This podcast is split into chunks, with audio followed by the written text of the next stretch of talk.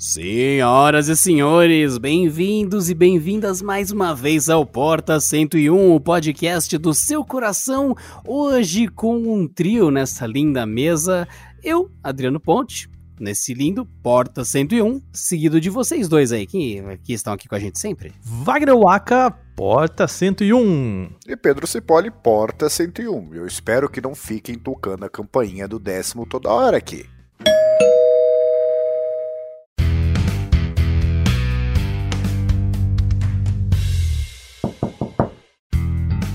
Especialmente hoje, Pedro Cipoli está gravando atrás da porta 101 mesmo. É, você está literalmente aí, aí, né? No décimo andar, onde fica a tão famosa porta 101 que separa as pessoas. Uh, perigosas das pessoas normais do mundo, porque não é normal ter o Pedro andando na rua e se sentir seguro. Justamente isso ele tá atrás da porta 101 hoje gravando em segurança isoladinho aí, né? É, eu por definição eu não saio de casa, a não sei que tem uma coisa muito importante para fazer, porque eu casa é casa. tá amando, tá amando isolamento, esse aí. Eu acho ótimo, eu acho que as regras de isolamento social têm que continuar mesmo depois do vírus erradicado. Muito bem. Basicamente é uma medida para proteger o mundo do Pedro. Eu acho justo, acho honesto isso. E hoje estamos nós três aqui lindamente para falar sobre uma coisa que o Wagner Waka adora, mas que tem yes. feito ele chorar recentemente. É, gente, vamos falar sobre a nova geração de console. Na verdade, nesse primeiro podcast, a gente vai falar sobre PlayStation 5 porque a gente sabe um pouquinho mais de algumas coisas deles. E, e antes que a galera venha falar, seus, son, seus sonistas, vocês não falam de Microsoft, não sei o que lá, calma, gente, depois a gente pode falar também do Xbox Series X, né? Vai ter uma apresentação ainda em julho e a gente vai saber um pouquinho mais, mas por enquanto vamos concentrar no PlayStation 5, beleza? Não tem nem que se preocupar, Waka. Depois que eu descobri que existe fanboy de marca de tabaco, nada mais na vida tá certo para mim. Depois, eu, depois entra em qualquer, qualquer parte do YouTube, coloca cachimbo, tem vários canais que falam sobre cachimbo, você vai ver que tem gente brigando nos comentários por causa de marca de tabaco. Então, cara, esquece quem fica. Quem, quem usa a palavra sonista ou caixista, você já sabe que essa pessoa não é gamer, ela é, é encrenqueira. E não é com essa galera que a gente vai falar.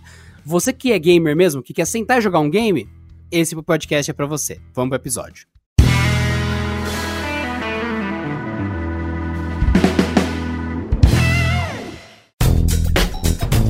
E lembramos vocês que o Porta 101 é parte das coisas que o Canaltech traz para você. Então nunca mais jogue dinheiro fora fazendo alguma compra sem consultar as promoções em tempo real que o Canaltech disponibiliza no site. É sério, a gente tem uma equipe que cuida disso o dia todo, só para você. Inclusive quando a gente acha uma oferta com preço baixo, elas costumam acabar imediatamente. Então é por isso que a gente avisa as pessoas diretamente no WhatsApp ou no Telegram. Tanto faz, são dois grupos que fazem exatamente a mesma função. Só que se você usa usa o Telegram, entra no grupo do Telegram. Se você usa o WhatsApp, entra no grupo do WhatsApp. Simples assim. Para entrar no do WhatsApp, você vai no navegador do seu celular ou do computador e digita isso daqui: canalté.ch barra Whats. Fácil, né? É que nem escrever Canaltech, só que tem um ponto entre o Canalté e o CH de Canaltech. Ou então, se você quiser entrar no grupo do Telegram, é só digitar no seu navegador, no seu celular, o link exatamente como outros grupos do Telegram. t.me barra CT Ofertas. Entra no grupo do WhatsApp ou do Telegram e depois, quando você economizar, não se esquece que a gente evitou você de gastar dinheiro à toa. Afinal, só oferta que vale a pena, vale a pena, né? Bora podcast.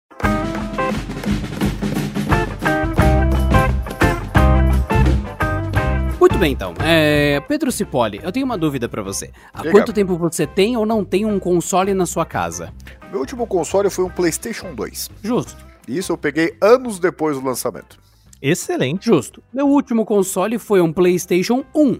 E justamente porque eu tinha substituído o meu Super Nintendo. Então eu tive dois consoles na vida. Dois. Super Nintendo e o PlayStation 1. Eu joguei os dois por muito tempo e é isso. Acabou. E eu tô há muitos anos sem console. Só que como estamos em 2020, ou você tem uma Smart TV, ou você tem um Chromecast, ou você, sei lá, assiste Netflix no seu vizinho, tanto faz. Você tem que ter algum meio de contato com a civilização. E eu cheguei no ponto que eu falei, olha, quer saber, eu não vou gastar com os equipamentos. No final do ano, quando lançar Playstation, quando lançar Xbox, quando lançar as coisas aí, eu vou comprar um desse, e daí eu vou jogar meus joguinhos e assistir meu YouTube e Netflix pelo console, como muita gente faz, que é uma experiência confortável, com controle remoto e tal. Porque admitam, o Chromecast é muito útil, mas é super, super chato controlar ele pelo celular, até porque ele perde conexão naturalmente. O Chromecast não foi feito para ficar horas conectado. Você pausa um vídeo ou um, um filme, você tem que ir no banheiro correndo, ou então tem que pegar pipoca porque ela queimou, tem que apagar apagar um incêndio na casa do vizinho, deu ali seus 5, 10 minutos, o Chromecast desliga o vídeo, porque quando você pausa por muito tempo, ele reinicia a conexão, é normal. Todo Chromecast faz isso. Então, não, a experiência legal para você ver TV é um console ou coisa similar.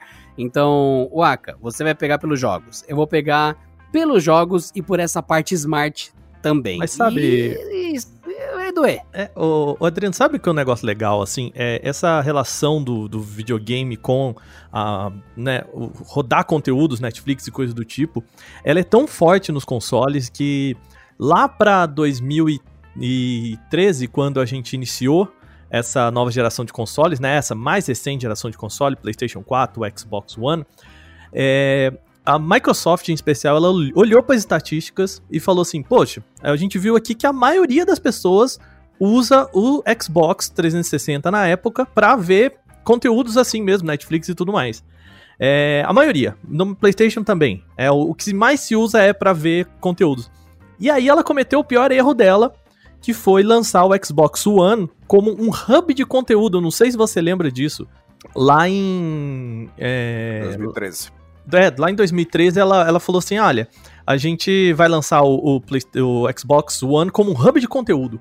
Então a ideia é que você vai ter um centro, uma central multimídia e também vai jogar. Só que assim, por mais que o gamer ele utilize o videogame para ver Netflix, ele não gosta de ser lembrado disso. E foi péssimo para a Microsoft essa propaganda deles de vender o videogame não como um videogame para você aí você aí, menino que gosta de jogar, não, é para você que gosta de ver conteúdo e também jogar.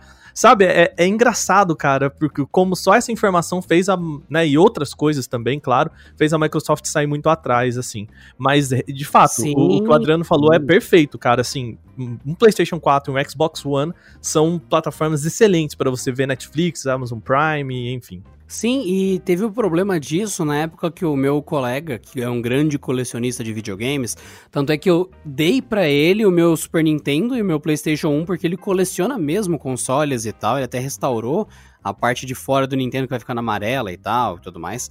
E nessa época ele tava empolgadaço com a Xbox, ele pegou.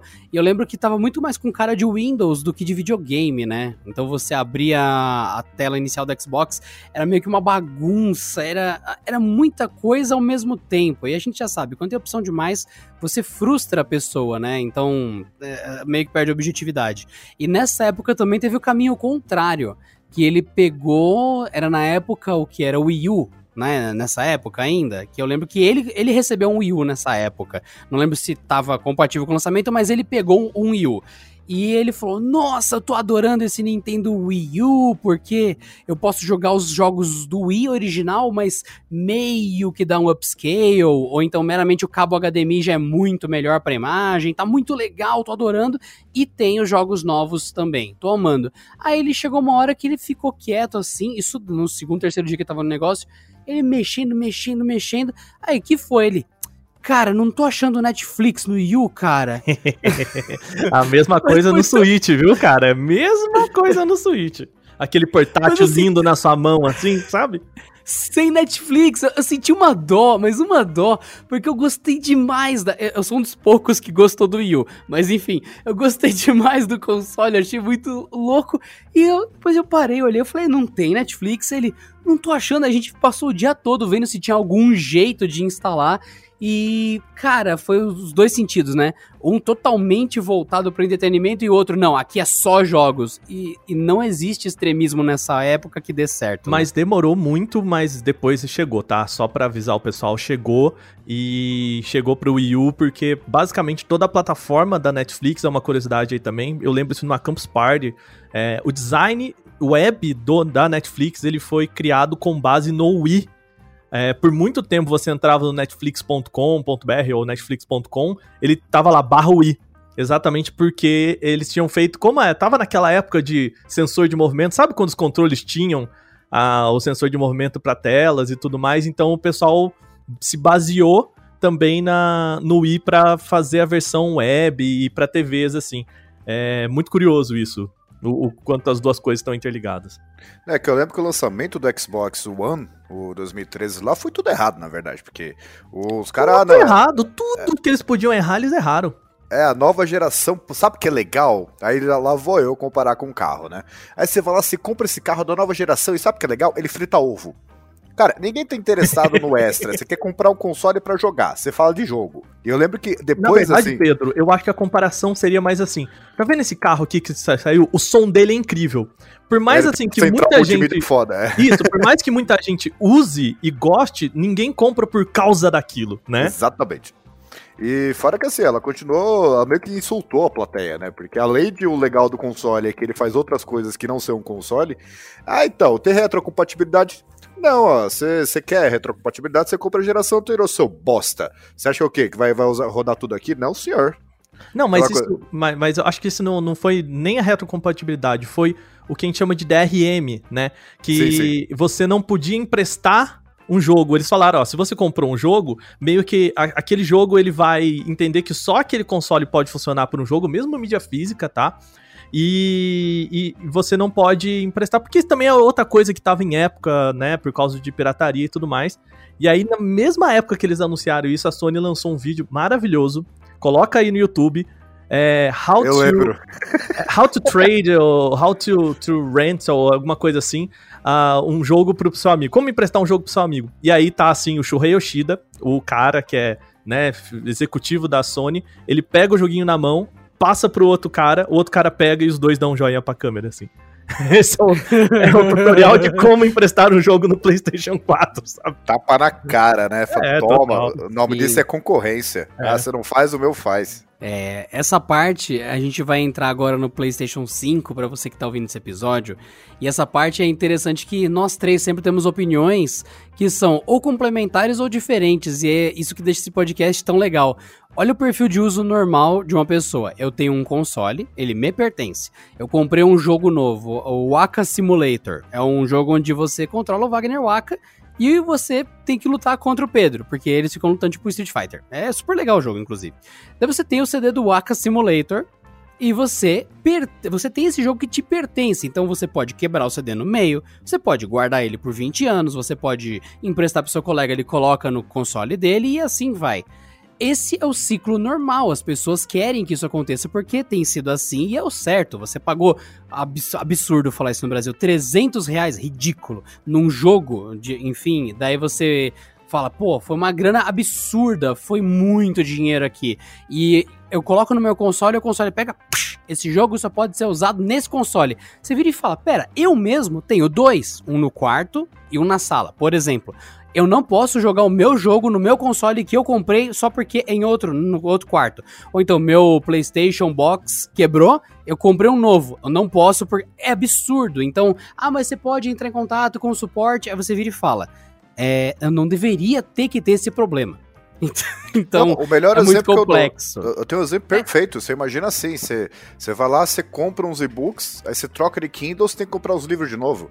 Não faz sentido. É, assim, é só para falar, a Microsoft, depois desse lançamento, ela voltou atrás nisso, né? Tirou esse que a gente chama de DRM, né? Só para mídia é, digital que isso acontece. E, e muitas empresas, assim, cara, por exemplo, se você for no computador e for jogar um jogo da EA, você tem que conectar na sua conta do EA Origin porque eles têm que reconhecer que aquela conta foi a que comprou o jogo, né? Esse é o que a gente chama de DRM, né? O DRM, que é a, a basicamente a assinatura digital, né? A sua identidade de que você comprou aquele jogo. Só que, cara, isso não funciona porque, por exemplo, aqui no Brasil, a gente tá falando, os jogos em lançamento custam 250 reais aqui, né? Então, tem muita gente que faz duas coisas. Por exemplo, eu tenho uma amiga que cujos irmãos têm, é, os dois têm o Switch. Então eles compram o jogo junto, eles dividem a grana do jogo. Então eles moram na mesma casa, um joguinho, a hora que um não tá jogando, passa pro, pro outro, né? Mídia física e tal. Outra que, que as pessoas fazem também, eu já fiz isso. você revende depois o jogo. Por exemplo, eu peguei o jogo aqui do Homem-Aranha. Cara, eu joguei por dois meses o, o, jogo, paguei, sei lá, 150 reais nele. Depois eu consigo vender aquele jogo por 70 reais e pegar de volta metade do preço. Então, sabe, é um jeito também de você quebrar essa parada de dos jogos serem muito caros, né? E é principalmente em mercados né? emergentes, né? Isso é muito comum lá nos Estados Unidos. Se você vai numa, é, numa GameStop, tem uma prateleira só de. É, de revender as coisas, sabe? Que a galera vai lá. Esse mercado de revenda de jogos é muito forte nos Estados Unidos também. Então é tipo, foi um tiro no pé, assim. É, homérico da, da, da Microsoft em, em, fazer esse, assim. Eles queriam, ok, proteger o desenvolvedor, proteger o negócio, mas é o que a gente fala. É a galera que decide coisas numa sala de reunião, sabe? Olha para um gráfico e fala, ok, toda a galera usa mais isso aqui é, em Netflix, né? Usa mais o console Netflix, vamos focar nisso. Olha, o que, que os desenvolvedores pedem? Ah, o melhor jeito de, de combater pirataria. Ok, mas assim, não é o que o público quer, não é quem paga a conta quer, né? Então é tomar decisão na sala de reunião, sabe? É um perigo isso. É, tem muito cara que escreve notícia, faz artigo, um monte de lugar que o cara não observa o mundo real, né? Ele fecha aqui, não, dentro do nosso sistema aqui faz sentido. Por que não? É 100%, só que o seu sistema não, não se encaixa em lugar nenhum. E todo mundo vê, é bem esse insulto mesmo, mas espera, eu já sou um usuário da plataforma. Aliás, tem um monte de, assim, de, de usuário de Xbox na época, mas espera, eu, eu defendi você publicamente de graça, eu já briguei com a plataforma rival exatamente para proteger o quão legal é a Microsoft. Aí tu dá uma dessa comigo?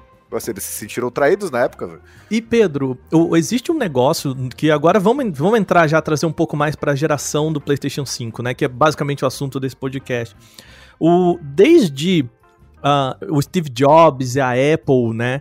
É, toda essa história de você criar essa persona em cima do Steve Jobs, essa né, fetização da marca em cima da Apple, não é só do mundo dos celulares, né? Mas assim, agora trabalhando no Canaltech eu consigo traçar mais paralelos com a tecnologia, o que é muito bom. Mas assim, dentro do universo dos games, isso também ganhou essa força. Então, depois que a gente vê de 2013 para cá, a gente tem nomes dentro da comunidade. Por exemplo, cara, a galera sabe quem é o, o chefe do Xbox, o Phil Spencer. Sabe, o cara tem um, um Instagram, ele é, ele é famoso, sabe? O, agora mesmo o Red Fils-Aimé, que era o presidente da Nintendo of America, ele, cara, tem memes sobre o cara, sabe? É que nem o Steve Jobs mesmo, assim. Eu, até antes do Steve Jobs, assim, cara, só quem era muito fã da marca sabia quem era o cara, sabe? E aqui a gente tem essa, essa, essas pessoas vão ganhando, né? Não é só a marca, não é só o meu PlayStation. Tipo, eu sei, eu, eu conheço o nome das pessoas que fazem isso e tudo mais. E, e de novo, agora as empresas estão mais preocupadas em, ok, quem é a fanbase? Né? Quem são as pessoas que compram um PlayStation 4? Quem são as pessoas que compram um Xbox One? E quem são as pessoas que e, e como que a gente vai manter essas pessoas aqui com a gente para a próxima geração? Né? Porque por mais que o PlayStation 4 hoje ele seja o console mais vendido da geração, existe um grande problema numa troca de geração, que é assim, cara, a partir do momento que você trocou a geração, você perdeu toda a sua fanbase, né? Por quê? Porque você precisa reconstruir, as pessoas precisam recomprar aquele console, né? E, e, é sempre um risco. É, você não, não tem uma, não existe uma garantia de que a pessoa que comprou um PlayStation 4 vai comprar um PlayStation 5, né? E vice-versa. A mesma coisa do Xbox. Então... E tem gente que é colecionista, né? Os colecionistas eles esperam até o momento de decidir. Eu vou ficar com a geração anterior e a base instalada, os jogos que lançaram até o último segundo ou compro novo? E dependendo se a performance foi muito boa da geração 4, por exemplo, você acaba convertendo as novas vendas pro 4. Uhum. É complicado. Tem uma galera que tá me consultando e eu falo, gente, não fala comigo, fala com o Aka. E eu passo sempre os contatos do Aka para isso. Mas só que eu vejo muita gente que chegou ao ponto de falar, ó, o PS4 foi bem nisso, nisso, nisso, eu vou comprar o PS4 4 e vou viver dos jogos que foram lançados. E a pessoa perdeu interesse no 5 porque o 4 foi bem até estranho. É, mas, cara, até mesmo por, por, negócios, assim, se você pegar pesquisas de, de mercado em 2012 2013, todo mundo falava o seguinte: se você pegasse uma pesquisa de mercado de 2012, lá, cara, o boom do mercado mobile. Putz, cara, olha, jogo no celular é o um negócio, a indústria vai crescer por esse lado, esse aqui é o último ano, última geração de consoles. Você acha que as empresas estavam botando grana no PlayStation 4, no Xbox 360 ou mesmo na, na Nintendo? Cara, não tava, assim. É, se você pegar os gráficos de investimento, foi um dos piores anos de, de ações das empresas de videogame, exatamente porque na troca de geração existe uma incerteza. Né? A gente não sabe se, por exemplo, agora a galera vai perceber que, por, por exemplo, em vez de comprar um PlayStation 4, pode comprar um tablet. Sabe? É, o PlayStation 5 é mais barato comprar um tablet, a molecada vai ficar ali no chão, ele é muito melhor, mais fácil, você leva pra cima e pra baixo, tem um monte de joguinho, joguinhos são mais barato. Então existe o um medo do mercado também, é por isso que, por exemplo, os primeiros anos de uma geração não tem muito jogo, né? Porque as empresas estão ainda sentindo, peraí, é, isso vai virar mesmo? Como é que tá a compra desse console, né? É, por exemplo, nenhum, nenhum é, produtor, é, o grande produtor é maluco de investir toda a grana dele no começo do VR, por exemplo, né? No começo de uma tecnologia que ainda não tem uma base instalada, né? Porque você já começa com, com pouca gente, né?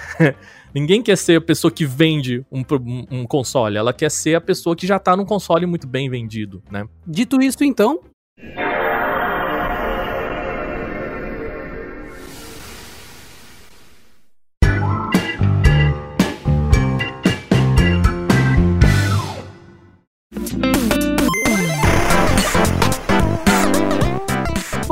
questão, Sr. Waka, seria aqui sobre o futuro, o que temos.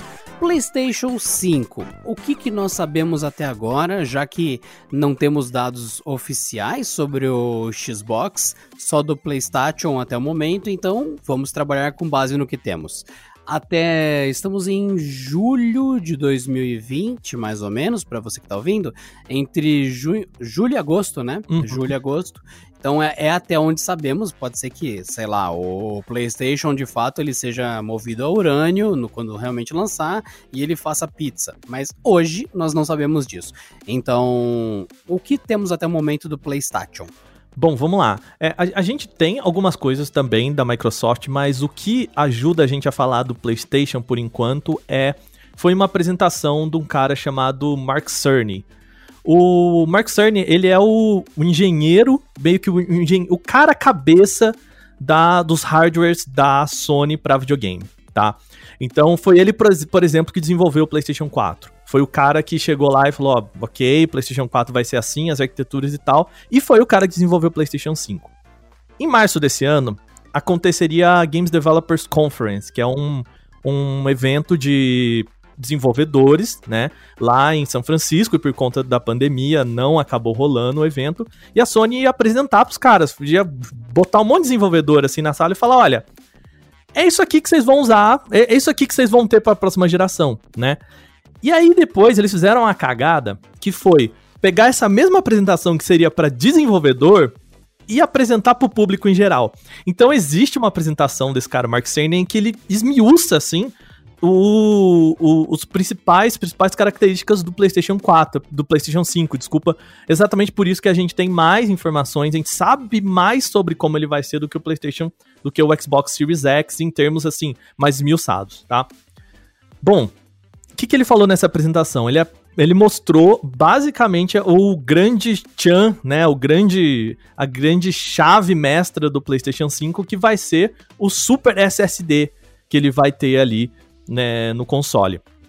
É um SSD proprietário, então isso quer dizer que pro Xbox, o, Xbox Series X e pro PlayStation 5, basicamente esse vai ser a grande diferença. Os dois consoles já fecharam uma parceria com a AMD e eles vão chegar com um chip já o uh, o chip na arquitetura Zen 2 e tal, a gente já sabe disso. E o, a GPU do RDNA 2, que é a, a Uh, o chip na nova arquitetura das placas de vídeo da AMD que, elas, que ele vai lançar no final do ano e tudo mais. Então, assim, basicamente a gente sabe que, entre aspas, o chip e a placa de vídeo vão ser muito parecidos entre os dois. Porque os dois estão sendo feitos com a AMD e tudo mais e tal. Então, não, não sabe, é, não, não vai distinguir isso. O que, que vai distinguir nesse caso, então, o SSD, né? Para quem não sabe, o SSD é um hardware, né? É um treco mais caro, vai ser caro, caro, Caro, pense isso. muito Preço caro. PlayStation é um- é treco caro, acabou. É. Ponto. Encerra o episódio aqui. Turururu, acabou. Fim do Porta 101. O, o SSD ele é a evolução do HD, né? Do, do, da memória que você tem aí no seu computador e tal. E ele consegue transferir uma taxa de arquivos muito mais rápido do que um HD convencional. Né? Basicamente o que você precisa saber é isso, não é, Pedro? Não. Vamos lá, então. Ajuda aí. Vamos lá. Primeiro, precisamos iniciar com uma comparação com carros. Uhum. Não, não, não é isso. É que o SSD ele é rápido, né? Quando você usa, a máquina fica mais viva, né? Não é tanto pela velocidade contínua, que é que todo mundo adora anunciar, que é o que a Sony está utilizando. É pela velocidade de acesso aleatório, porque HD ele é um bicho mecânico, né? Então, para ele Ah. acessar as coisas, precisa ter algum negócio se mexendo ali dentro. Uhum. E um jogo, querendo ou não, por mais que você vá ler uma cena muito grande, assim, com vários gigabytes, não é isso que influencia tanto.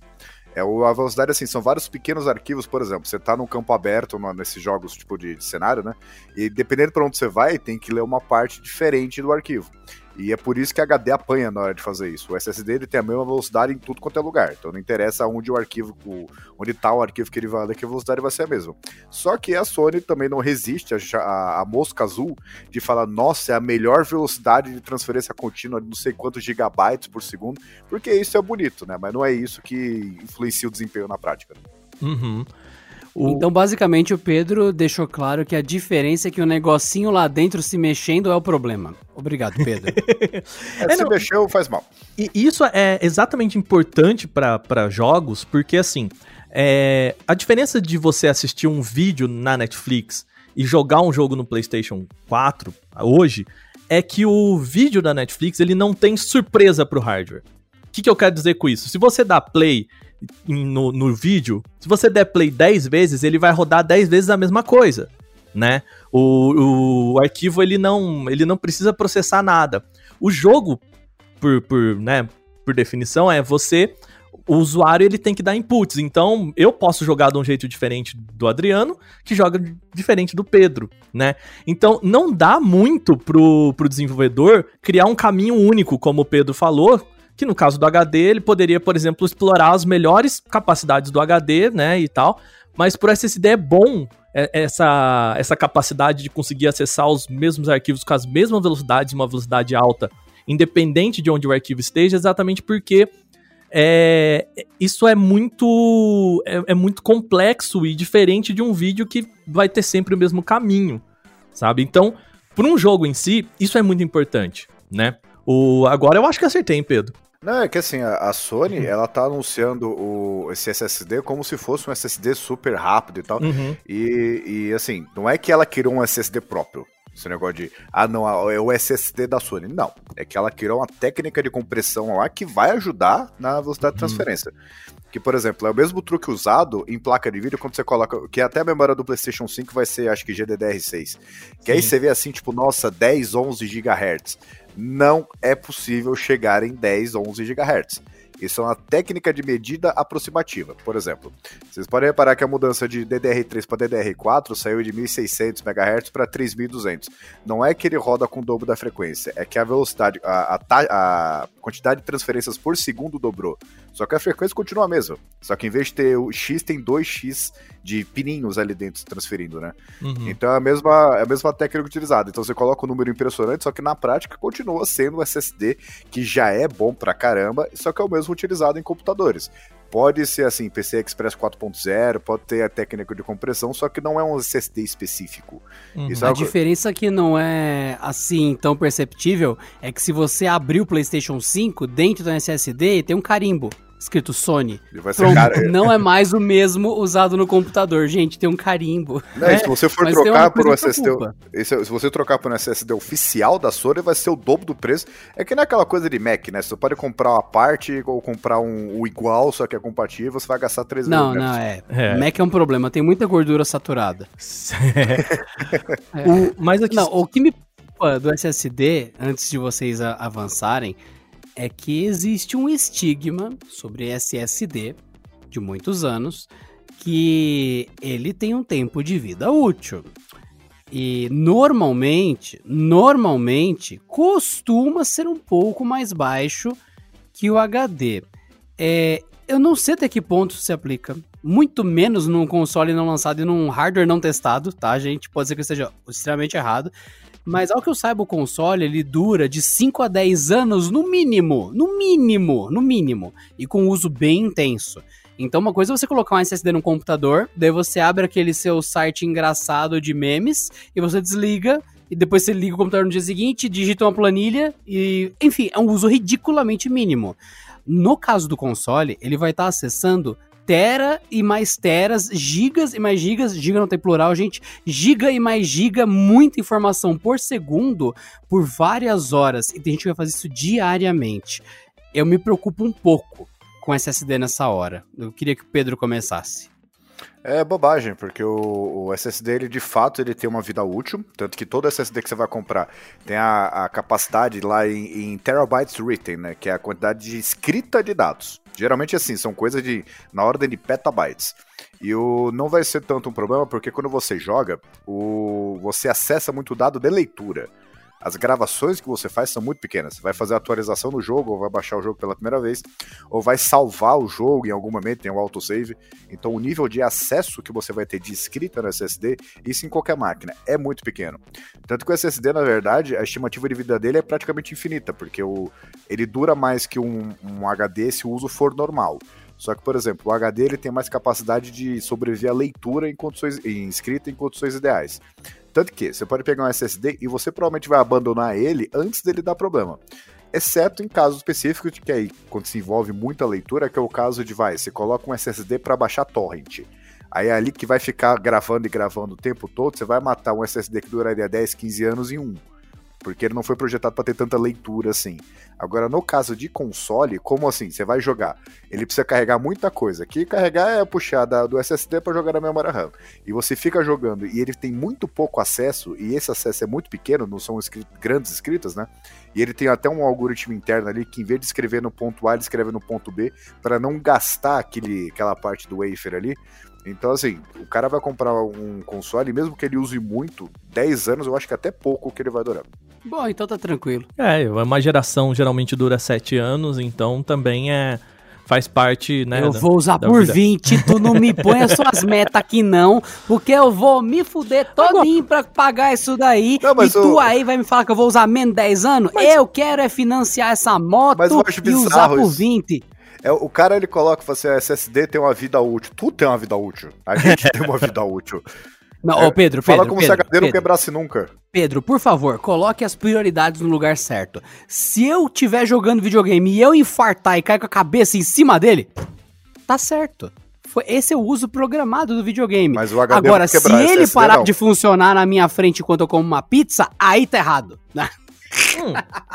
Mas assim, cara, é, isso é bem comum no universo dos videogames, assim, principalmente no, nas Infartar primeiras... na frente do videogame? Não, de que, de que ele dá problemas, assim, esquisitos, sabe? Problemas que pouca gente sabe explicar e que basicamente transformam o seu videogame num tijolo. Existe o termo, né, o bricar o videogame, que é exatamente por causa do, das, das luzes da morte do Xbox, do Xbox 360, né? Que era o seguinte, a galera, do nada, o videogame ele acendia umas luzes lá e ele parava de funcionar. Isso que o pessoal chamava de bricar. O que, que é bricar, né? O termo vem de brick, que vira um tijolo, né?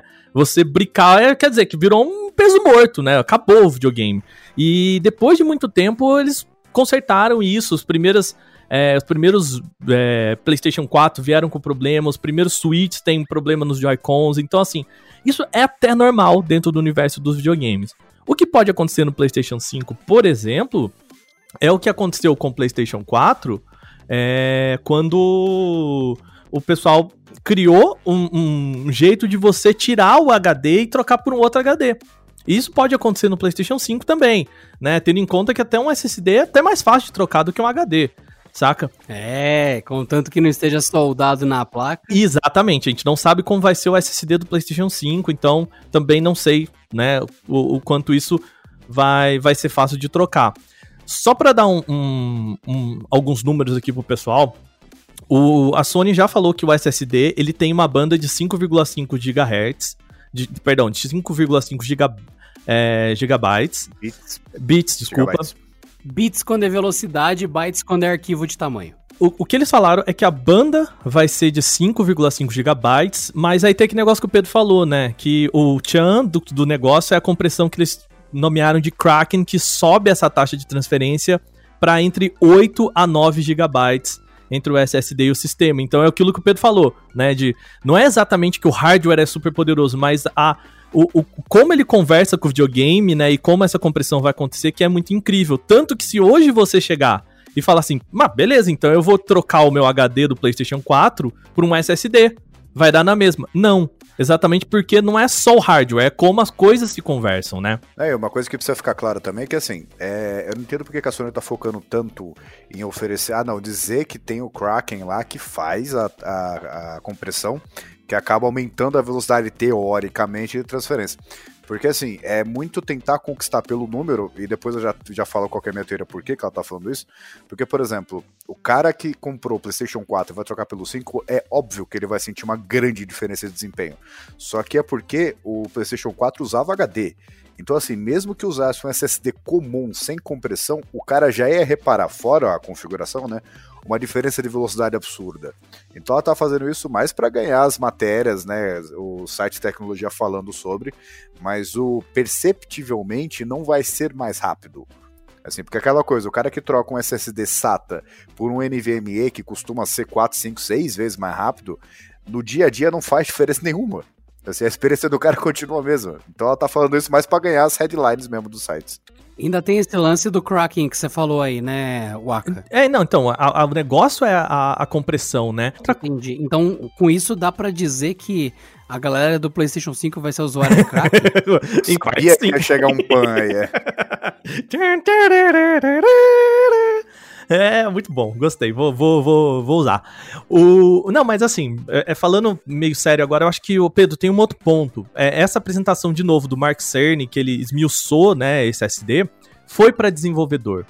Então, assim, eu acho que isso também é um.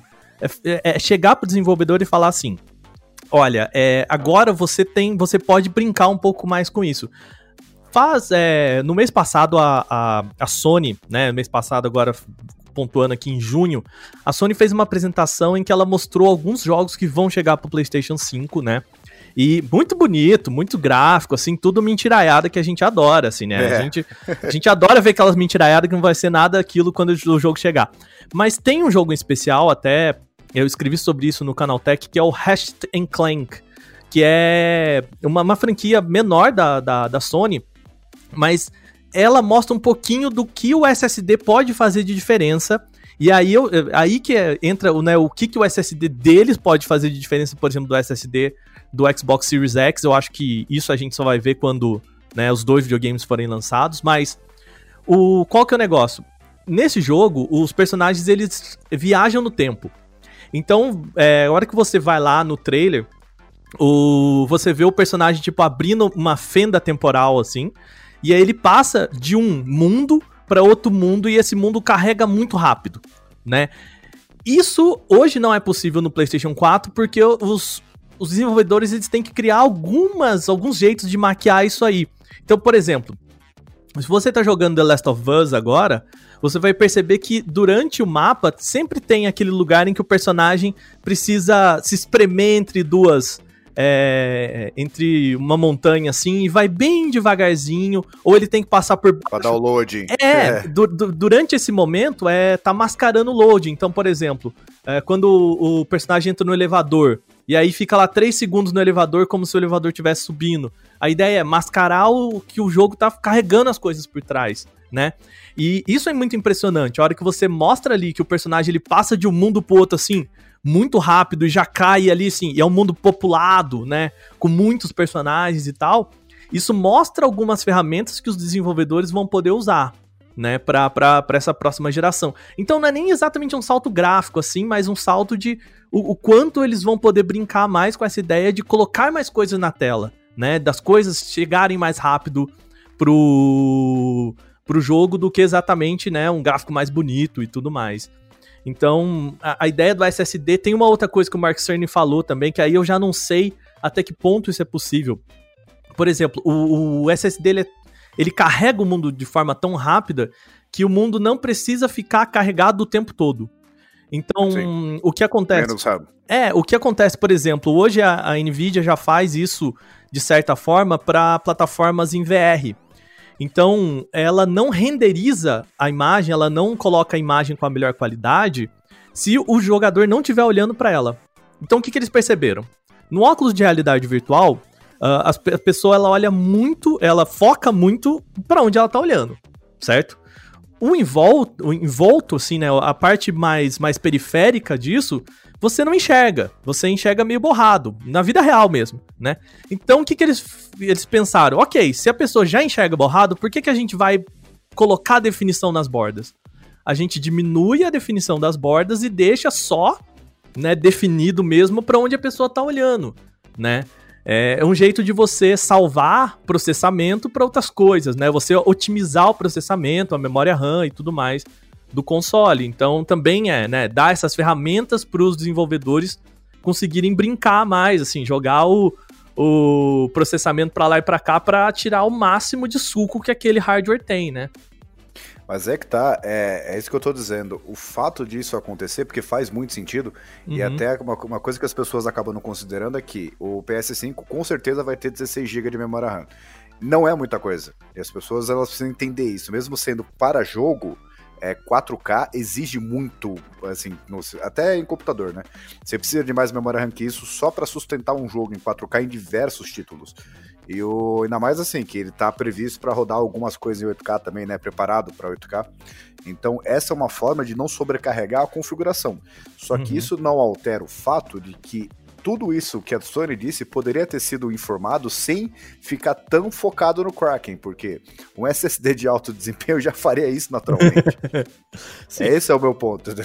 E é o diferencial, né, Pedro? Eu acho que é É quase o Pedro falando não use Kraken, né? Não, mas é o Entendi. diferencial também, né? O, assim, o, o- como os dois, no final das contas, a AMD foi lá e estragou a brincadeira e falou: olha o seguinte, a gente tá produzindo pros dois. Então, assim, meio que os dois vão ser iguais, sabe? Vai ser muito parecido. A Sony tá tentando mostrar uma diferença aí, saca? Assim como a Microsoft tá indo pro outro lado, de serviço, né? De, de retrocompatibilidade e tudo mais. Então, assim, elas precisam mostrar algum diferencial. E eu acho que o que o, que o Pedro falou faz muito sentido. De tipo, cara, é, são números que impressionam, mas não são tão impressionantes assim, né? É, eu- aí eu posso dizer por que, que ela tá fazendo isso? Isso é uma teoria minha, ser menor, entendeu? Se eu, tocar, eu acabei de criar. Eu acho que assim, Pra quem já, já procurou casa pra comprar, você vê várias coisas, ah, não empre... não sei quantos metros quadrados, aí venha conhecer e que não sei o quê. E uma coisa que eu reparei é assim, independentemente de ser caro ou não, você vai num lugar assim, São Paulo, meu, o apartamento custa um milhão, você não tem dinheiro, você nem aparece. Ou então os outros aparelhos, ah, apartamentos assim, regiões mais afastadas, ah, custa 200 mil, 300 mil, 400 mil. Só que sempre tem aqueles empreendimentos que você tem que penar muito para descobrir quanto que custa. E não tem muito a ver com o preço final dele, não. Tem a ver com quanto ele vale a pena. Então você vê aqueles, aqueles cartazes, não sei quantos metros quadrados, área gourmet, a não sei o que, varanda gourmet, churrasqueira por apartamento. Não sei se isso existe, mas. E o. Por quê? Existe. Porque eles querem. É, então, eles querem mascarar uma coisa que não vale quanto custa. E fica colocando esse monte de coisa que parece impressionante, a varanda gourmet. Quanto que é? 2 metros quadrados. Mas tem. Entendeu? Exatamente porque eles sabem que não vale a pena. Churrasqueira é uma por andar. O vizinho de baixo acende, voa fumaça na sua, mesmo que você não queira. Enfim. Não, mas é, é- é- fica colocando. Tem um Kraken que é um motor de compressão de SSD que vai ser um dos mais rápidos do mundo. E até agora, eu não sei, posso estar muito desinformado, mas a Sony não liberou o preço ainda. Então ela tá fazendo essa coisa exatamente, meu, ele é tão diferente, tão diferente que tá. Pau, olha o preço dele.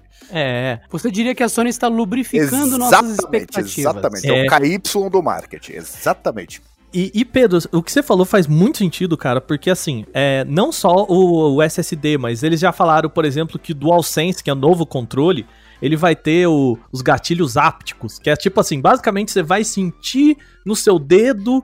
É, o botão que não é botão. é, não, por exemplo, se você tá jogando um jogo de corrida e você tem um, um- pega um carro ou um caminhão, o a hora que você pega o caminhão, aquele botão vai ficar mais difícil de pressionar, porque teoricamente o, o, o acelerador de um caminhão é mais pesado, saca? Assim, para você sentir na mão um pouco mais dessa, nessa, dessa diferenciação.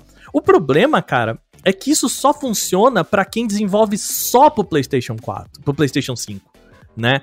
É, por exemplo, a Ubisoft, ela não, ela não pode se dar o luxo de produzir um jogo só pro PlayStation 5. Ela vai produzir para todas as bases instaladas, inclusive para PC, né? E se possível para celular, se puder, né? Que é a base mais instalada ainda. Então, é, o que a gente conversa, putz, muito legal que esse SSD, vamos supor que esse SSD realmente seja um game changer, assim, seja um negócio muito fora da curva. A gente vai ver o resultado disso mesmo, provavelmente nos exclusivos do PlayStation 5. Sabe? Dificilmente uma empresa que produz para o Xbox Series X vai é, colocar o SSD ou as possibilidades do SSD como uma gimmick, uma gimmick principal do seu jogo, né? Porque senão não vai funcionar no, no, no Xbox Series X, não vai funcionar num PC que a pessoa não tenha um bom SSD também. Então, assim, ok, é muito legal, mas assim, é muito legal pro PlayStation 5. E provavelmente na vida útil desse console, uns 40 jogos vão usar isso tudo, sabe? É, isso que eu ia falar. Aí, tanto pelo controle quanto pelo SSD. Aí tem essa técnica de compressão do Kraken e tal. Legal, muito bonito. Quantos jogos vão usar? Porque, uhum. na verdade, assim, tem jogo que não precisa. Exato. Essa é a verdade. Você pega esses uhum. AAA aí que é beleza, tipo, não precisa de um tempo de loading e tal, é exatamente o que eu falei, 16 GB não é tanta coisa assim. E apesar da arquitetura ser o Zen 2, é um Zen 2 que não é o Zen 2 que a gente vê assim em desktops normais, vamos deixar isso muito claro. Que é uma versão abaixo disso, apesar de ser otimizado. Então é, é uma coisa que você planeja exatamente uma vida útil, você tá falando o quê? De 7 anos, né? 40 jogos, aí você vê, digamos que a Sony erre muito feio no preço. Tipo, o cara vai olhar assim, mas é. Ele, e pior que ele já tem essa experiência, né? Porque toda geração tem isso. O cara vai lá, lança o PlayStation 4, não, vai ter isso, aquilo, aquilo, aquilo. Final Fantasy VII, estamos esperando até hoje, né? Aí vai anunciando, anunciando, anunciando, beleza. Só que aí você vê, mano, nesses sete anos eu paguei o preço do lançamento para usar o que especificamente? Uhum. Então o cara vai olhar no seu que obviamente vai ser mais caro e fala, pera, tem uma coisa muito errada aqui, né? É. Vamos, já que nós estamos falando em preço, vamos falar de quanto que esse negócio pode chegar a custar, como é que vai ser esse preço aí. Ah, isso vai ser a dor profunda do próximo bloco, vai machucar demais. Eu posso começar sendo babaca no próximo bloco?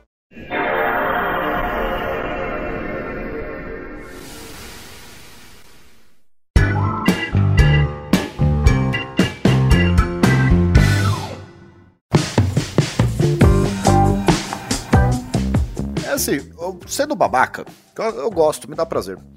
É assim, o, eu vi vários memes que fazem muito sentido. O, tem gente planeja, é, vendo assim que a, o cálculo pode chegar em 700 dólares. E isso assim, como eu gosto de dizer, nós moramos na banânia. Esse é um preço no mercado internacional que é, o, assim, é, é quase um planeta diferente aqui do Brasil. E é aquela coisa que os caras começam a colocar em perspectiva, porque é, questionar o aumento, que se eu não me engano era 400 dólares a, o PlayStation 4, que será 700 dólares agora. Primeiro tem um fator inflacionário aí, e segundo que assim, tudo aumentou. Tem o Galaxy S20 Ultra lá fora que custa 1.400 dólares. Tem o iPhone que chega a 1.250, não, 1.350 dólares. Então ainda assim, é, seria mais barato do que os iPhones top de linha no mercado internacional. Só que o, transformar isso no Brasil, porque o Brasil é o que eu falo, não é que as coisas são necessariamente só caras, é, é que os preços realmente não fazem sentido. Então chega assim, pega 700 dólares, vamos usar o famoso dólar Apple, que chega por 7 mil reais. Ainda assim, de verdade, sendo muito babaca, eu não acho muito absurdo. Eu acho que não é um preço que, assim, fugiria tanto. E se chegasse a Sony, que ela lançou o 4 por 4 mil, chegar aqui, ó, o preço é 7 mil reais o oficial e vocês vão ter que lidar com isso. Eu, assim, não acharia um absurdo. Acharia um absurdo se chegasse por 10. E acharia muito estranho se chegasse por 5, inclusive.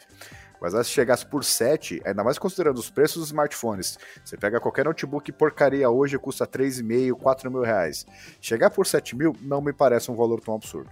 É, eu, assim, basicamente, cara, eu concordo com você. Eu tava mutado aqui, mas eu estava chorando o tempo todo. Só pra Vamos lá, Pedro, é o seguinte, cara, é, faz uma mais ou menos um mês também. A gente ainda não sabe, como você bem disse, gente, nesse, na gravação desse podcast, a gente ainda não tem o preço do videogame, né? Qual que é, o, o que que acontece, né?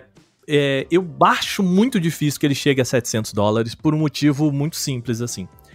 Historicamente, os consoles eles não são, eles não são considerados, por exemplo, como outros eletrodomésticos, principalmente nos Estados Unidos, né? Ele foi para os Estados Unidos sendo vendido como um brinquedo, né? Tanto que o, o, o, Super Nintendo ele era vendido no Japão como Family Computer, né, o Famicom, e eles rebatizaram para Super Nintendo para ser um negócio menos computador e mais brinquedo, né?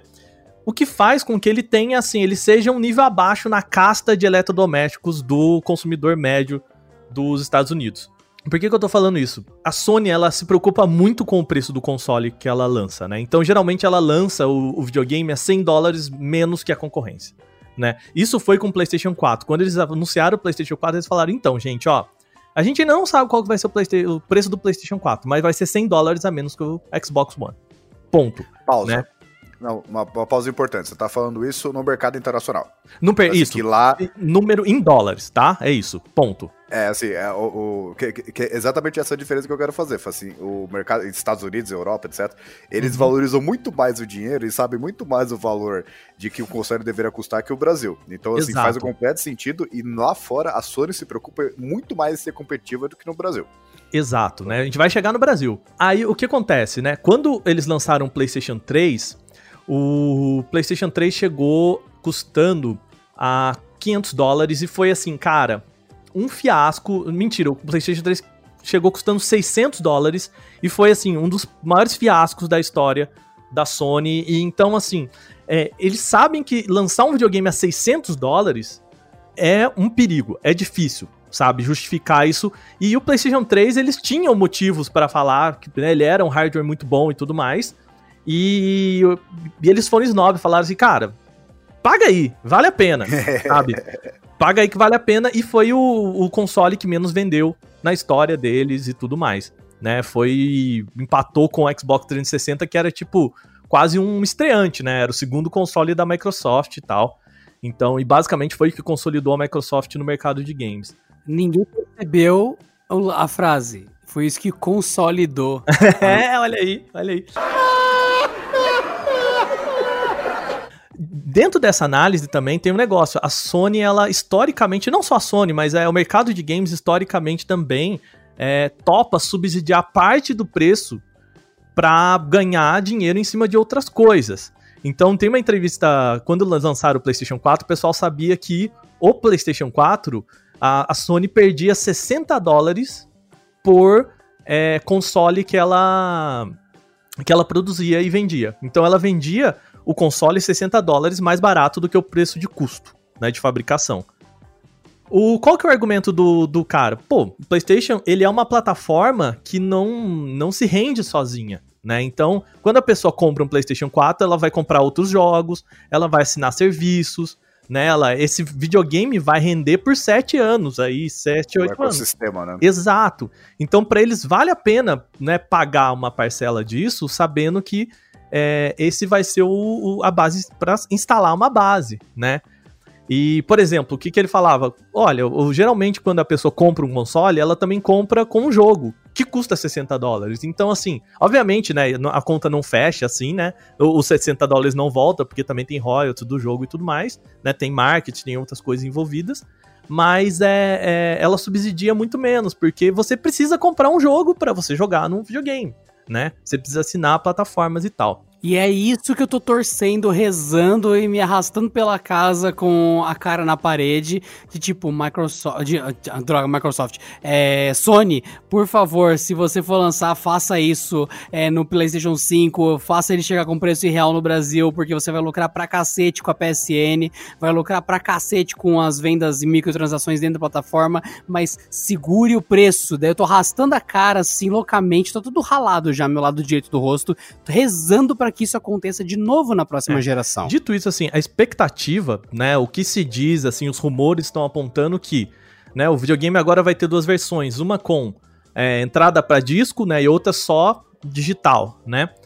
A versão só digital, a expectativa é que ela chegue custando 450 dólares, e a com disco 500 dólares. Esse assim é o cenário que todo mundo tá apontando. O videogame sendo vendido a 500 dólares, o que já é dentro do universo dos videogames caro, né? E, naturalmente, fica aqui mais já minha contraposta sobre isso, que eu até tava falando em off com o Aka antes da gente gravar, que dado esse, essa, esse conhecimento de que o mercado de game topa subsidiar um pouco o custo das coisas para ganhar no longo prazo, para mim, o PlayStation sem a entrada para CD, que seria a versão digital only, ela vai ser muito mais barata do que esses 50 dólares. Né? No meu chute, porque se, se vamos, vamos ó, olha o absurdo que eu vou falar. Se a versão completa custa 500, para mim a versão digital only vai ser 350. Porque do ponto de vista de longo prazo, é uma, é uma cadeia muito mais forte. Você aprisiona o usuário muito melhor, você prende ele com você de um jeito impossível de se soltar, porque a versão com CD você comprou o console, mas para se divertir você vai na locadora, em vez de comprar por 300 pau o jogo, você paga 10 conto e fica uma semana jogando, duas, três. No caso do digital only, se você quiser jogar, você tem que pagar o preço cheio pela PSN e só você pode jogar através da sua conta. Então, como é uma mordaça, é uma coleira muito forte, muito forte, eu chuto que a versão digital only vai ser muito mais barata mesmo. Uau.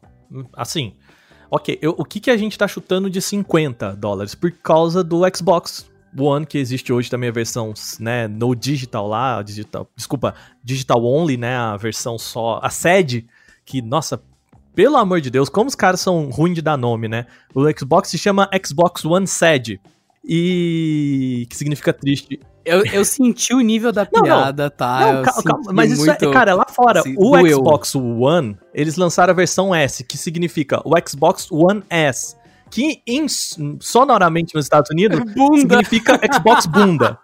Aí eles lançaram mais uma versão que é o Xbox One S Digital Only, que eles chamam né, All Digital. E não era nem Digital Only, era All Digital. Então a sigla significa SED. Então você não compra o Xbox One Bunda, mas você compra o Xbox One Triste. Sabe? Tipo, quem dá esses nomes, cara? Sabe? Quem, não tem uma pessoa na sala falar, velho, escuta o que você tá falando, sabe? Pelo amor de Deus. Ou então era uma aposta, a galera toda reunida, aí falou, vamos colocar esse nome, vamos, vamos passar pro presidente, vamos, acho que ele nem vai notar. Aí ele falando assim, então, aqui os nomes, uh, todos aprovam aqui uh, a venda do Xbox One bunda. Aí todo mundo olhando. Sim, chefe. Sim, chefe. Ele, perfeito. Então, o próximo Xbox One triste. É esse aqui? É, perfeito. O cara, eu tava tão concentrado na reunião, nem viu, mas geral tava eh, contendo o riso e sacaneando. É, o, Jim, o do The Office tá olhando pra câmera nesse momento. Entendeu? É, e ninguém conta. Por trás da cortina. É, pro Michael que, que o nome é horrível. Mas, bom, voltando aqui. Supondo que o, o console seja lançado a 500 dólares certo? Lá fora, papapá. Eu fiz umas contas aqui, né? Tem lá no, no site do Canaltech essas contas. É, basicamente pensando em, duas, é, em dois cenários. O cenário do lançamento e o cenário do passou a febre. Entendeu? Por quê? Porque quando o PlayStation 4 chegou aqui no Brasil, ele chegou custando 4 mil reais. Era o PlayStation 4K, né? Era um preço assim, na época, o, o videogame custava lá fora 4, é, 300 dólares, se não me falha a memória. Uh, e o dólar tava 2,30. Né? Ele custava, o preço original era 3,99 e o dólar tava 2,30 naquela época. Então, assim, não fazia sentido ele chegar aqui a 4 mil reais, né? Supondo que ele. O, que acontece? Depois de um tempo, a Sony ela consegue é, negociações com o governo aqui de subsídios, ela consegue ajustar o mercado brasileiro, ela consegue produzir algumas coisas, montar algumas coisas aqui, né? O PlayStation 4 e o Xbox One não são mais produzidos aqui no Brasil. É, ela consegue negociar algumas coisas e reduzir esse preço, né? E junto disso tem o mercado paralelo, né? O vulgo, o, a vinda do Paraguai, que também ajuda a derrubar o preço, porque se, lá na Santa Ifigênia você compra o um videogame por dois mil reais e no mercado oficial você compra por 4 mil, né, não dá para os caras continuar vendendo a 4 mil, né? Então isso também ajuda a reduzir o preço. Pensando nos 4 mil reais, o videogame, se ele custasse 500 dólares lá fora, ele chegaria aqui no lançamento a 10.800 reais, né? Pensando assim num preço, cara, absurdo, blá blá blá, né? Lançamento. Passada essa febre, depois o PlayStation 4, ele, o preço dele caiu de 4 mil para 2.500, né? Que é o preço básico dele que você compra e tal. Fazendo essa mesma regrinha aí, eu cheguei à conclusão de que o preço oficial dele aqui, supondo o dólar 5 reais, né, o videogame sendo lançado lá 500 dólares e tudo mais, passado a febre lá pro meio do ano que vem, ele custaria 6.800 reais.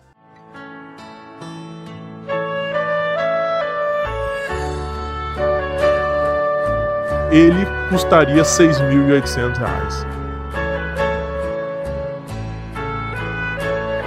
ele custaria 6.800 reais.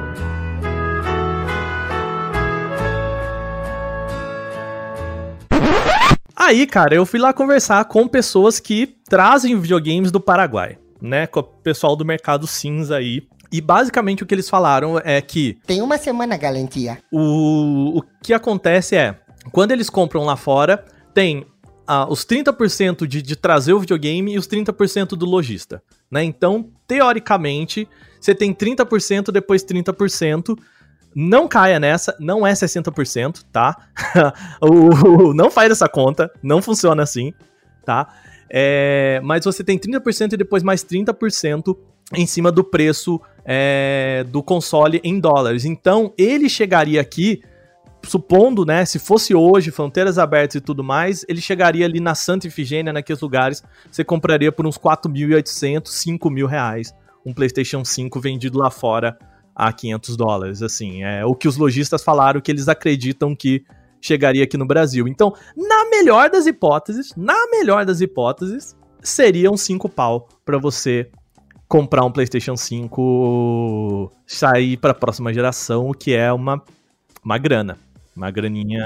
E tem o fator do mercado cinza, né? Que ele não tem coração, ele não gosta de ninguém e ele só existe porque dá lucro. É. Eu lembro de uma época, eu não vou citar o produto em respeito à marca e aos envolvidos, que custava uns dois mil reais.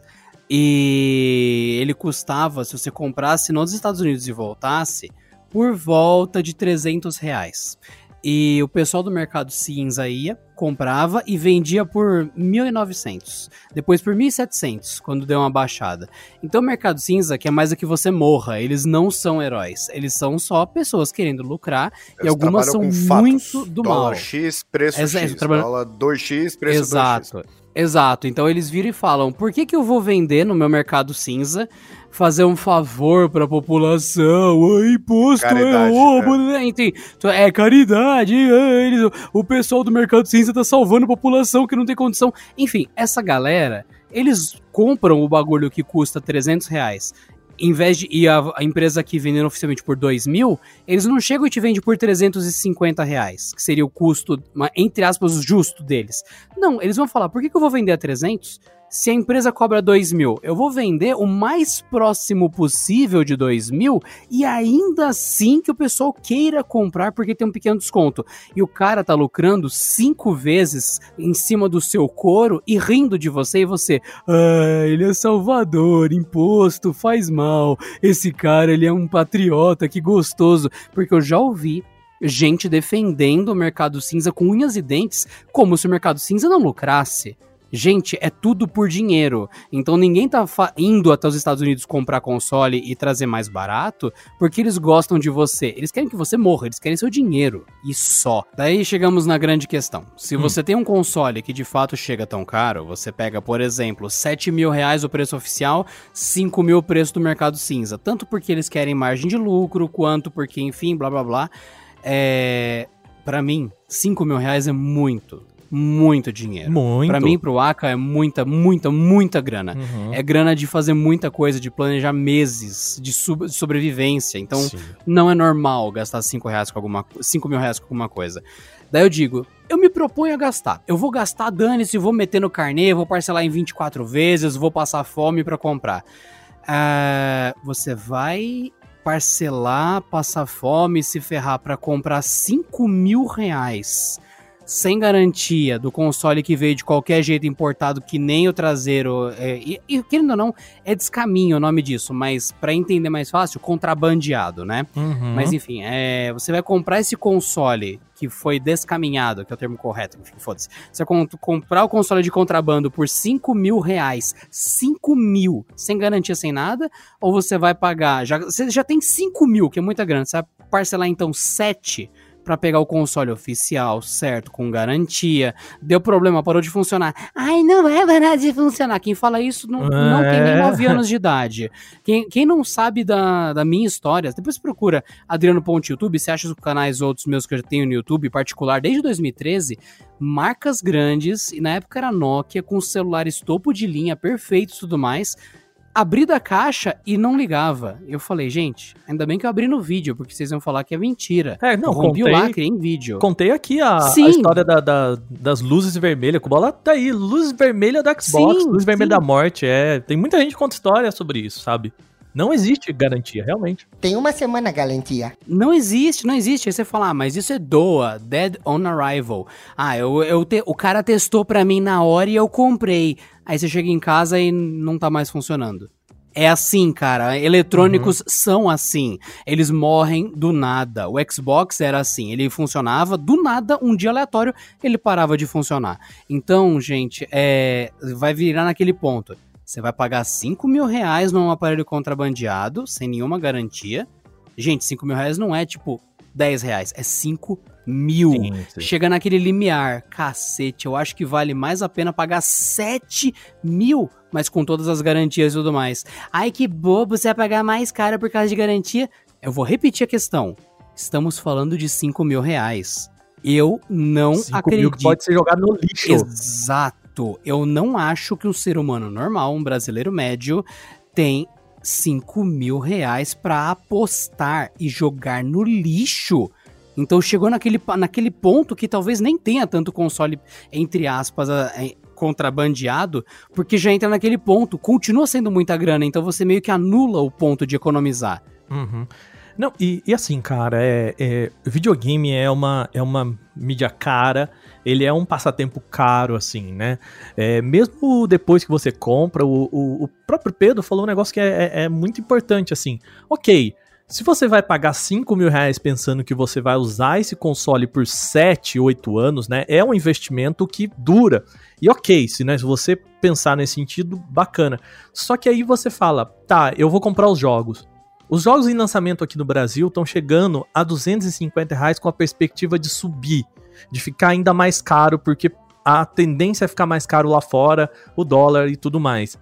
E, então, assim, não é só né, você comprar o videogame, não é só ter a prestação aí dos, né, de beleza, vou parcelar o videogame em 5 mil. Lembrando que no mercado cinza, geralmente você vai na, na Santa Vigênia até dessa galera que é, importa, né? Importa pelo Paraguai, enfim, também existe essa possibilidade e tal o você tem que pagar na grana, né? Não existe é, essa possibilidade também de condições de pagamento e tudo mais. Esse preço que a gente fala aqui é para quem vai lá com a grana na mão, né? Ou, enfim, passem uma vez só no cartão de débito ali e, enfim, também não existe condições de, de, de pagamento boas nesse sentido. Existe um problema agora que é, por conta da Covid-19, né, da pandemia, a gente tem dois, dois problemas bem sérios. Uh, primeiro que os consoles eles são produzidos, né, em sua maioria lá na China, né, na Foxconn. E no começo desse ano, não sei se vocês sabem, é, teve um, um, vírus, uma bactéria filha da puta, um micróbio do caralho, que tava lá na, na né, que começou é, vindo da China e por muito tempo as fábricas lá teve um lockdown ferrenho, né? E as fábricas como a da Foxconn, e não só para PlayStation, né? Também para Xbox, também para é, smartphones, para uma série de eletrônicos que a Foxconn fabrica, eles pararam por um tempo. E aí teve uma matéria da Bloomberg lá em março falando assim, cara, se a, o lockdown durar para além de abril, dificilmente a Sony e a Microsoft conseguem lançar esse videogame em 2020, né? Era a análise dos caras. Ok, o lockdown saiu antes e tudo mais, E o que. A, a, qual que é a próxima análise? De. Eles vão lançar o console. Só que eles não vão conseguir produzir a quantidade que, teoricamente, eles pensavam que seria interessante para colocar em todos os mercados ao mesmo tempo. Em que eu quero dizer, em resumo, é que vai faltar PlayStation 5 no Brasil. Tá? A gente vai ser o último mercadinho dos caras lá no fim, tá bom? É, depois de abastecer Japão, depois de abastecer Europa e Estados Unidos, vai vir para cá. Ou seja, preço vai subir, né? Junto disso, a gente tá com a fronteira fechada nesse momento. Então não existe videogame vindo do Paraguai agora. Ou melhor, existe, existe pouco e existe caro. Então, também não vai ter o mercado cinza para derrubar o preço. Então, provavelmente no final do ano, esses videogames vão chegar no Brasil e vão chegar caros sem uma boa opção. Então, a, a, o que eu quero dizer com isso? Vai ser basicamente mais fácil ou pelo menos tolerável o preço de comprar um PlayStation 5 ou um Xbox Series X aqui no Brasil, provavelmente no final de 2021, sabe? Então, se você quiser comprar o videogame da próxima geração, vai juntando dinheiro pro Natal do ano que vem, que eu acho que é a melhor recomendação que eu posso te fazer aqui. É, é assim, o cenário que a gente pinta para os videogames aqui no Brasil não, não, de fato não é bom não não tá com cara de que a gente vai ter um, um, um videogame chegando com um preço que seja vantagem você comprar no final desse ano por aqui, sabe? Eu nem sei mais o que dizer com isso, porque. Notícias cara, tristes, né? Eu... Hoje eu tô muito pessimista, é, é triste, né, cara? Caramba, é triste demais, cara. É lamentável muito. Porque na geração passada eu quis comprar um console por causa da minha família, porque existe uma cultura de game com algumas pessoas, sabe? Aquele tio descolado, aquele primo que fica jogando coisas legais e fala, ô, oh, vem jogar comigo, e fica fazendo aquelas sessões e tudo mais. E eu queria ter participado de várias coisas assim. E naquele momento, quando começou a geração do PS4, do Xbox One, enfim e tal, mano, muito caro, vou esperar. Aí passou um ano, eu, nossa, tá, tá, tá caro ainda, vou esperar. Aí isso já tava há um ano sem, sem, sem participar disso. Aí chegou aquele momento, agora o, o, os próximos meses, o 13 terceiro, 15 quinto mês, ele deve estar tá com preço bom. E não melhorava, tal, assim... Quando passou dois anos, já começou aquele lance, olha talvez o preço não melhore mais, então é melhor comprar. Mas aí começou a vir negócio de, ah não, vai ter um PlayStation Pro, vai ter um Xbox e não sei o que. E aí ah, começou aí e chegou um momento que já era três anos eu não tinha comprado o console.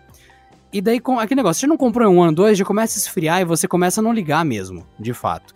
E eu comecei a só aceitar que eu tava por fora desses lances que estavam rolando, as diversões em geral. Aí começou a vir arrastando, começou a falar, ah, vai ter um PlayStation 5 em breve, ninguém sabe quando vai ter o PlayStation, é, quanto vai durar o PlayStation 4, o Xbox. Calha que, quem ficou nessa de compra ou não compra, compra ou não compra, espera baixar, ficou sete anos esperando, em vez de brincar e se divertir. E eu não vou cometer esse erro de novo. Eu não sei quanto que vai estar os consoles novos. Eu vou me fuder mesmo, vai ser horrível, vai ser terrível, mas eu vou esperar pouquíssimo tempo, vou só esperar passar o boom, porque o Natal, o Natal as coisas ficam mais caras mesmo, né? Não tem nem o que dizer. Só esperar passar o, o, o, pequeno boom e assim que. Não, o ano começou, começou. Ah, beleza. Ah, vamos lá, vamos comprar. Porque às vezes vem aquele negócio. Eu lembro que teve isso no PlayStation 4. Teve uma edição especial no começo. para quem não comprou primeiro, esperou um pouquinho. Tem uma edição especial que vinha com mais controle, vinha com o negócio customizado lá. Teve até aquela edição, não sei se você lembra, Waka, que era do, estilizada do PlayStation 1, na pintura do PlayStation 4. Sim, sim, me lembro. Então, eu não vou comprar essas coisas no primeiro segundo, porque falta ainda. Porque às vezes se eu esperar um mêsinho, já vem com dois controles, ou então com mais memória, esse tipo de coisa. Mas eu vou comprar no começo, eu vou me ferrar, eu vou pagar isso ao longo de dois anos, eu tenho certeza. E eu não quero que isso dê pau. Então, velho, a menos que tenha algum contato meu que vá comprar direto lá fora, é, o que muda tudo, eu não vou comprar de alguém que revende aparelhos sem garantia e que ele põe o lucro dele em cima, porque daí eu prefiro pagar esse valor que é absurdo, pagar direto pro lugar que vai me dar garantia ou que eu possa recorrer na justiça caso o hardware tenha uma falha oculta e tudo mais. Porque tem muita gente que esquece que tem consoles, por, vou dar um chute. Prime, o primeiro lote tinha um problema que ele esquentava demais. Ponto. É, mas isso é um defeito oculto. Ele continua funcionando, só que tem que ficar ligando desligando a cada uma hora. É, isso a garantia não cobre, aspas. Isso pode ser aparecer dois anos depois, que a garantia já expirou. Mas legalmente, se você for na justiça, você ganha. Porque é um vício oculto. E se você não tiver uma nota fiscal nessa hora. Abraço, amigo. Abraço. Você lembra? E, eu, novamente, eu não sou fã de nota fiscal, eu odeio impostos, mas quando você tá falando de uma diferença de 5 mil reais para 7 mil, já passou do bom senso. Então, se você quer jogar dinheiro fora, beleza. Eu não quero. Eu prefiro pagar um seguro de dois mil reais pra proteger os cinco, se você prefere ver assim. É, aconteceu isso com o Switch agora, né? Os, os Joy-Cons, né? Os controles do Switch, eles têm o que eles chamam de Drift, que é... Basicamente, ele fica... Arrasto. Eles, arrasto seria a questão pra é, pessoa entender. Arrasto. Uhum. Ele, ele, assim, do nada, ele, ele funciona como se ele tivesse... É, colocando para um lado, sabe? Ele, ele puxa para um lado, vamos assim dizer, né? Que nem um carro, assim né? O, a direção tá, tá na, na posição neutra, mas ele, o carro tá indo para um lado. Mesma coisa com o controle, né? O, o, o analógico ele tá na posição neutra, mas o, o joguinho ele tá entendendo que tá para um lado para o outro. Chama drift isso, né? Arrasto. E a Nintendo lá fora já fez um, ó, traz aqui que a gente conserta para você. Chegou a ter algumas pessoas. De graça. É, chegou algumas pessoas aqui no Brasil a fazer esse, esse, é, esse trabalho e depois cobrar da, da Nintendo lá fora. Só que como a Nintendo não tá no Brasil oficialmente, meio que ela não tem nenhuma responsabilidade por aqui, assim, direta, né? De, que, que eu falo assim, uma, uma ela não vai ser ativa em falar, ó, oh, gente, traz aqui que nem ela foi lá nos Estados Unidos. Meio que você tem que correr atrás. Então, é, é exatamente a mesma, a mesma questão, né? Se você não tem a quem recorrer, ou você vai lá no, no carinho. Eu lembro que uma vez eu fui consertar um PlayStation lá na minha querida Pós de Caldas que eu levei numa rua e o cara tinha, tipo, na garagem dele. Cê, sabe quando você deixa o videogame e fala assim, cara, nunca mais eu vou ver isso? E assim, por sorte o cara era, era legal, fez um bom serviço, mas, sabe, com. Você vai deixar 5 mil reais ali, assim, no, no carinha ali da esquina que vai abrir o seu, não tem certificado nenhum e quem sabe aquilo arruma ou não, sabe? É, não, não dá, cara. Eu acho que é um, é um risco muito grande. Você tem razão, assim. Não. E a ideia é ou você compra agora um videogame dessa geração que vale a pena, tem, né? Lá no. Coloca aí no, no, no também. Vale a pena comprar um videogame dessa geração com a próxima chegando aí? E a resposta é sim, tá? Tem uma série de motivos pelo qual vale a pena você comprar, embora os videogames estejam bem caros nesse momento. Mas vale ainda comprar um PlayStation 4 ou um Xbox One, mesmo com as próximas gerações aí vindo aí. Mas ou você faz isso ou você espera de fato do, da metade do ano que vem para frente, no mínimo metade do ano que vem. É o melhor momento para você comprar um videogame da próxima geração. No final de ano vai ser impossível, sim. Se você comprar, você vai chegar em março, você vai olhar o preço e falar: "Nossa, fiz cagada". Posso ser sincero, eu entendo o hype dos uhum. consoles novos, até porque eu também tô um pouco nele. É, a gente é, a gente quer tecnologia, não, né, cara? Esse é ponto, né? É, só que ainda assim não é tão grande assim, porque pensa bem, você ouve as pessoas que eu quero passar o Natal e já estar jogando. Aí me vem uma imagem na cabeça, tipo, ou eu ou você, sozinho, em casa, a luz apagada, ou jogando assim, com aquela cara meio de triste assim, saca? Uhum. Aí aparece no relógio, é 23h59, plique, meia-noite. Aí você desce o controle e fala, é, é Natal. É. E toma um copo d'água, saca? E daí. é, é, mano, eu não entendo essa, esse tesão de, na época do ano que você menos deveria estar preocupado com videogame, de estar tá com o videogame. Uhum. Quando tem criança envolvida, adolescente tudo mais, presente de Natal, eu entendo. Mas para quem já é gamer de todos os dias ou gosta de jogos sempre, é. Gente, Vamos lembrar que o Natal não, você não precisa estar tá com o videogame no Natal, você não tem isso. Enfim, você tem a geração inteira do console. Vai, vai brincar lá fora, meu filho. Então, e eu sinto que a galera faz uma questão muito grande. Não, dia 25 ele tem que estar tá na minha casa ligado porque eu vou virar o Natal jogando. Uh, e sua vida mudou em oh. quê? Não, assim, você quer comprar, compra lá, mas assim, não não é o melhor, não é o melhor jeito de gastar seu dinheiro. aguarde, né? Melhor esperar. Só não, só não faça igual eu, que ficou sete anos, enfim, esperando. É, não, aí... E terminou gravando esse episódio com o Aka só dando notícia ruim. Não seja eu.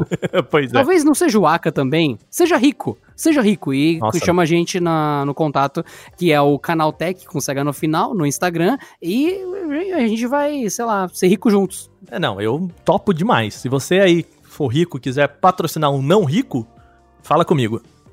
Com isso, chegamos ao final do nosso podcast sobre preços de PlayStation 5. É provável que ainda tenhamos preços de Xbox aí aparecendo. Sim. E depende pura e única exclusivamente da Microsoft. Lembrando que pode rolar aquele drop the mic por conta da Microsoft ou da PlayStation, quer dizer, ou da Sony, tanto faz, não vai, pode rolar, que já teve uma vez no passado de uma das empresas subir no palco e falar o preço menor que o da outra de propósito, porque sim, eu queria parecer mais legal e eu vou tomar prejuízo, mas dane-se. E isso foi o quê? Foi contra o Sega Saturno? Eu não lembro. Foi contra. É, foi na E3 de 95 contra o Sega Saturno e depois também, de novo aqui na, no PlayStation 4, eles fizeram isso de novo, a mesma estratégia. Mas a Sony foi a primeira E3, eles subiram no palco e falaram só assim: 299! Tipo, a galera entendeu, o palco inteiro foi ao chão, assim, a galera já tinha sacado que era muito mais barato que o concorrente, assim, sabe?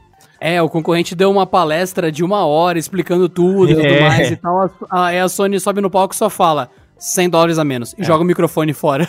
É, nossa é muito mais barato, é isso. E, e assim, cara, o, o- acho que é importante dizer pro pessoal também, assim, de tentar, a gente, a gente tenta, tentar entender que a situação que a gente tá, é, tipo, é um ano muito atípico, né, e infelizmente, galera, é, as perspectivas não são boas, eu queria muito estar muito aqui falando né, sendo feliz aqui, falar pontos positivos, mas assim, o que se mostra não é bom e a gente vai falar também sobre a Microsoft, provavelmente. Ela tem uma, um evento agora em julho, então quando provavelmente eles vão falar o preço certinho do Xbox Series X, e aí a gente volta aqui e fala sobre isso também, beleza? N- Não tenha boa expectativa, nesse ano já teve surto de doença, já teve furacão tufão atingindo os lugares, já teve tempestade de gafanhotos atingindo as coisas. Você acha que o, play- o preço do PlayStation 5 e do Xbox não vai seguir essa lógica? Fica tranquilo, o ano só vai piorar. 2020 é o ano para rasgar dos livros de história. É, e assim, né, gente, vamos combinar também, né, que com tudo isso, o videogame não tá sendo muito prioridade também, né? Você ofendeu nossa alma. Vejo vocês no próximo podcast. Tchau, gente. Tchau, tchau, até a próxima.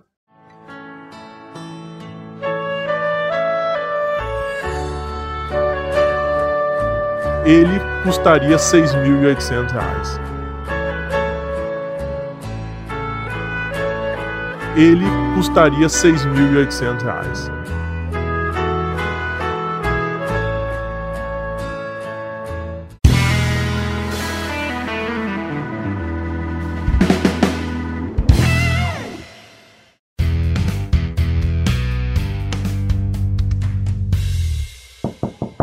Este episódio contou com a edição de Vicenzo Varim. Não deixe de seguir a gente no Instagram, que é canaltech com CH no final, e também no YouTube, youtube.com barra canaltech.